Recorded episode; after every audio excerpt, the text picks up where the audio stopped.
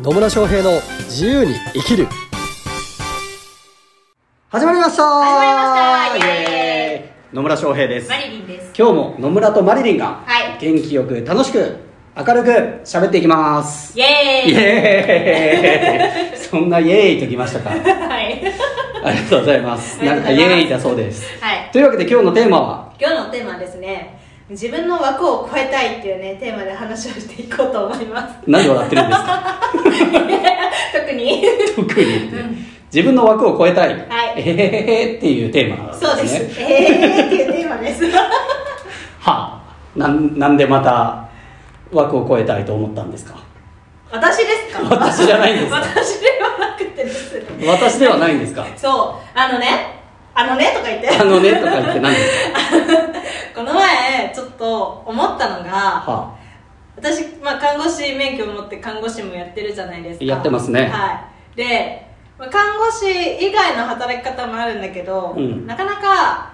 10年とか11年もうすぐ11年目になるんですけど、はい働いてるとうんやっぱりね、慣れた場所が一あ番うん私的にはまあ私的にはっていうか多分ほとんどの人は安心するんですね慣れた場所が安心するとそう、はいで、まあ、私も安心してて安心してたんちょっと看護ですね師以外のね、まあ、看護師以外っていうかその個人事業主とか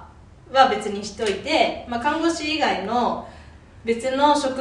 業をねちょっと体験したいしてみたいなと思って、はいろいろあの求人情報とかも見てたんですよほうちょっとあの新しいことをちょっと学びたかったから新しいことを学びたかったから求人情報を見てみたはいなるほどその求人情報何かというとね、あのスナックだったりとかスナックだったりとかラウンジだったりとかのラウンジだったりとかあもねの求人情報を見てたんですけおど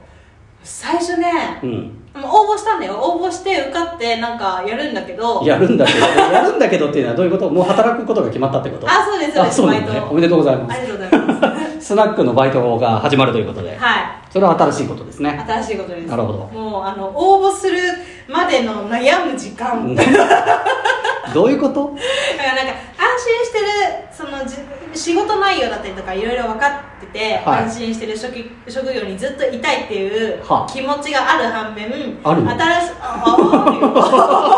あるの看私護だっ師て人間ですからえね看護師ずっとやってたいっていう思いがあるあずっとやってたいはないけどのないけどあずずっとっていうとあれだけどあの看護師は看護師でパートとして、うんあのそれは私が好きな仕事だから、はあそれもやるし、なるほどはい、病院では働かないけどねはいはいで、えっと、もう一つのそのスナックだったりとかバーっていうのは何を言おうとしたんだっけ何を言おうとしたんでしょうね で、あのやったことがないから、はいあ分かんないじゃないですか、まあそうでしょうねほぼほぼ何もお酒の継ぎ方とかさはい分かんないですお酒の継ぎ方とかさはいまあ分かんないわけですねそうわかんないから、はいまあこれで自分でもできるのかなと思いながら応募ボタンを押したんですよほうそしたらそしたら面白いなと思ったんだけど、まあ、この話で何が言いたいかと いうと自分のはい枠を超えたいって思った時に、はいそういう不安だったりとか、はあの何失敗したらどうしようだったりとか、はなんかそういう思いって思いっていうか感情とかって出てくるじゃないですか、まあ出てくることもあるでしょうねはいだからそれが出てきた時にねはなかなか枠が超えられなかったりとかするから、いはいそれをその感情が出てきた時に、うん野村さんの場合はどうしてるのかはという話でございますよございますとはいえその前にさマリリン自身はじゃあなんかわかんないけど新しいことやってみたいと思って、はいまあちょっとスナックとかラウンジ経験してみちゃおうかなみたいな感じでそう、求人募集のやつを見たわけですよね、はい見ましたでうんどうしようかなって悩んでたんですよね悩みましたで最終的にそのポチッとしたのはどういう理由とかきっかけがあってポチッとできたんですかなんか私あの断りベタ断りベタ断りベタっていうかあの強く断っちゃう時とかはあのやんわり断れないあそれ断りベタじゃないかもしれないあけど本ね当なんか 断りベタっていうとなんかなんあ全部なんか断れないんですみたいな人が断りベタであってバッサリ断る人は断りベタとは言わないでしょうけそどっか、ねそう、はいであそうバッサリ断って、はいあの逆に人に嫌な気持ちだったりとかってさせちゃうことがはい多々あるの で、あそれをどうやってやん わり断るかとかなんかそういうそういう断りのコミュニケーションみたいな断りのコミュニケーション部分なんだはい、っていうのをちょっと学びたいなっていうのほとうあとあの、まあ、野村さんも言ってましたがここで言っていいのかなあ何がの、まあ、ラウンジみたいなやつをやりたいっていう話を聞いてたので、はまあ、そこで野村さんのところで働くんだったらどういうふうに働けるかなといかはあとあのそこにね来る私がその勤めるスナックでお客さんをそっちに呼べるんじゃないかとかそんなちょっと 腹黒いことを考えてるんだけれども ああのあとはスナックだったりとかラウンジの経営の基本だったりとか、まあ、そこお客様が結構いらっしゃるみたいでだはあからそういうなんだろう飲食店の集客だったりとかそういうところをちょっと学びたいなと思ってそういう目的で入ろうかなと思ったからポチッとしたんですよなるほどはい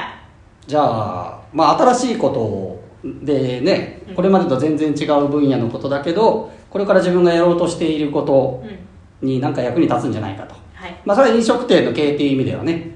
まあ、これからジビエのキッチンカーやろうとしているところにももしかすると応用が効くかもしれないしはいあと先ほどちらっとありましたけどそうなんですよね私もですねちょっとスナックラウンジ経営しちゃおうかな説が出ててましてですね、はい結構真剣に考えてます今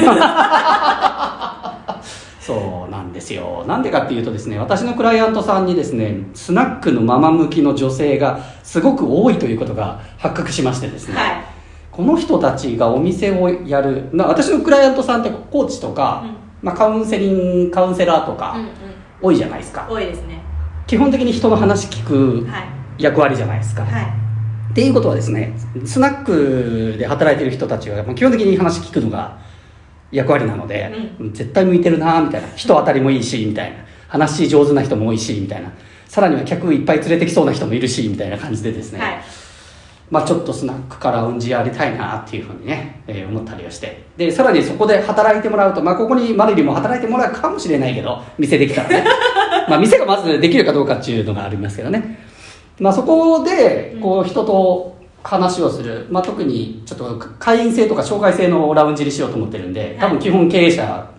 がほとんどお客さんになると思うんですけど、はいほとんどのお客さんが経営者なのでそういう経営者とそのラウンジですあの働いている人たちがねコミュニケーションを取ってなんか信頼関係が生まれていったら、まあ、本業の方にもつなげてもらえればなっていうね、うんまあ、意図もあってっはい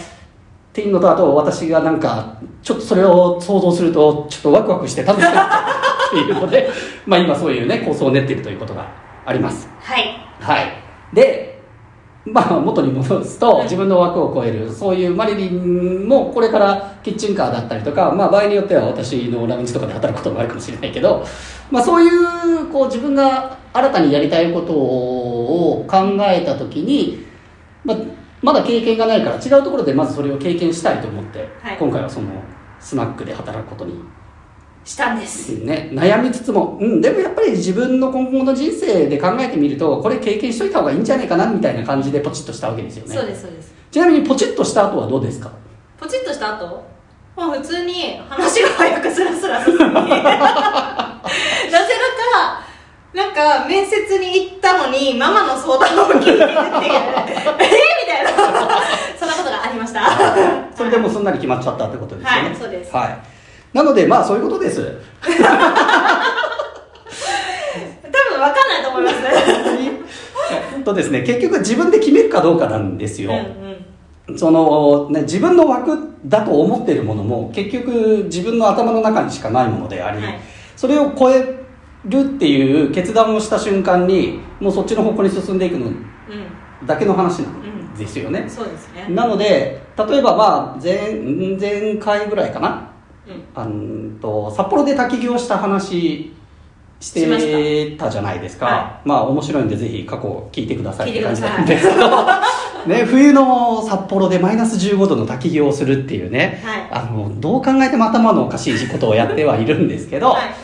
それもお多くの人からすると、うんものすごいことに思えたりするわけですよそうですいねやそんなの自分には絶対できないとか、いうふうに、まあ、言われたりするんですいや無理無理無理とかって 大体その話すると言われるんだけど、はいでもやった我々からすると別に誰にでもできんじゃんって思いませうんん思いますよ思いますよね 思いますよは思いますよねい本当にねマイナス15度の中の滝行本当誰でもできるなと思うわけですよ、うんうんで、まあ、それ以外にも私で行くとキリマンジャロ登ったっていう経験ありますよね高尾山しか登ってないのにキリマンジャロ登ったっていうね うん登山全く興味ないのにキリマンジャロ登ったこれも他の人からするとなんかすごいことをやったっていうふうに思われたりするんですけどそうですねでも実際のところ私からすると本当ちゃんと歩きさえすれば、はいまあ、もちろん健康であるっていうのは大前提としてはあるけどでもめちゃめちゃ体力がなきゃいけないかっていうとそうでもなくて一般的に健康な人だったら誰でも登れるなっていうのを